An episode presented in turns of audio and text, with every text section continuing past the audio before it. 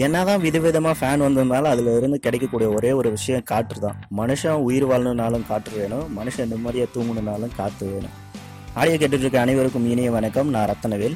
நம்ம வீட்டில் தூங்கிட்டு இருக்கும்போது நமக்கு மேலே ஒரு ஜீவன் வந்து சு- சுத்திட்டு இருக்கும் நான் ஜீவன் சொல்கிறது வந்து ஃபேன் தான். நீங்கள் வேற ஏதாவது நினச்சிங்கன்னா அதுக்கு நான் பொறுப்பு கிடையாது. ஆவியெல்லாம் எதுவும் கிடையாது.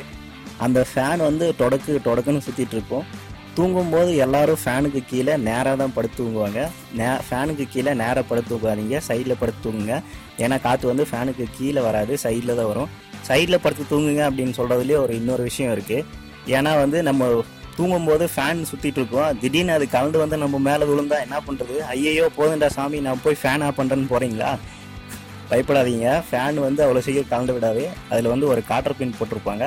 இந்த மாதிரி நீங்களும் வந்து தூங்கிட்டு இருக்கும்போதோ இல்லை வந்து உட்காந்து சாப்பிட்டுட்டு இருக்கும்போதோ உங்களுக்கு வந்து ஒரு பயம் வந்திருக்கும். ஃபேன் வந்து கலந்து என் மேலே இருந்தால் நான் என்ன பண்ணுறது அப்படின்ட்டு உங்களுக்கும் இந்த மாதிரி பயம் இருந்தால் என் கூட ஷேர் பண்ணிக்கலாம். அப்படி நீங்கள் ஷேர் பண்ணணும்னு விரும்புனீங்கன்னா இன்ஸ்டாகிராமில் ரத்தனவேல் ஆர்பிஎஸ்எம் அஃபிஷியல்னு இருப்பேன் பார்த்துக்கோங்க இன்ஸ்டாகிராமில் பேர் மாற்றியாச்சு ஃபேஸ்புக்கில் ரத்னவேல் ஆர்பிஎஸ்எம்னு இருப்பேன் அங்கே வந்து எனக்கு கமெண்ட் பண்ணுங்கள் இல்லை டேக் பண்ணி விடுங்க இந்த ஆடியோ பற்றின சஜஷன் ஃபீட்பேக் அதெல்லாம் வரவேற்கப்படுகிறது. நன்றி வணக்கம்.